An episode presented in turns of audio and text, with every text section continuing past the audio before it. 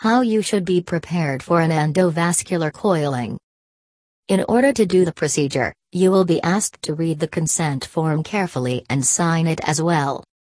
Share all your information regarding your reactions or allergies to alternative dyes or iodine. Do follow the advisories given by the doctor before surgery. The news regarding pregnancy shall be shared.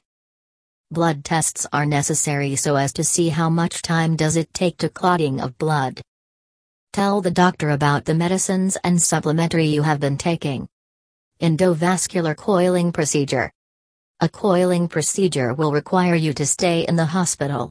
Procedures may differ depending on your situation and the procedures of your surgeon or practitioner. 1. Any clothing, jewelry, hairpins, dentures, or anything that could interfere with the treatment will be asked to remove, but generally, a hospital gown will be provided to you. 2. Before the treatment begins, you will be given time to empty your bladder. 3. On the x ray table, you will be positioned on your back. 4. In your hand or arm, and IV. Intravenous, line will be started.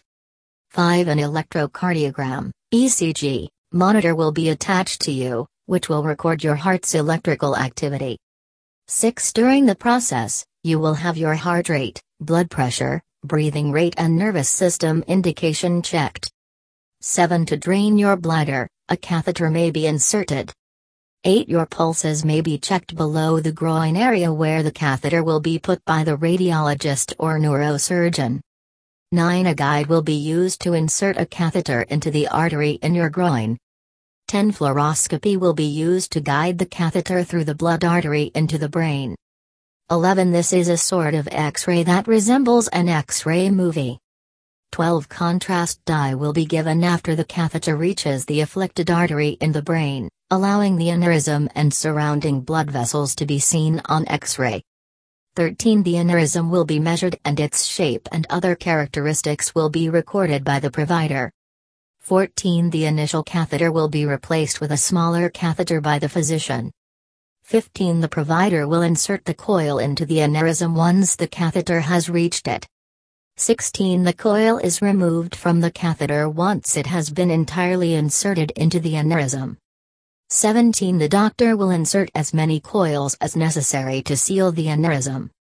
18. Inside the aneurysm, the coils will form a mesh-like structure. 19. The catheter will be removed once the aneurysm has sealed. In the end, the dressing will be done.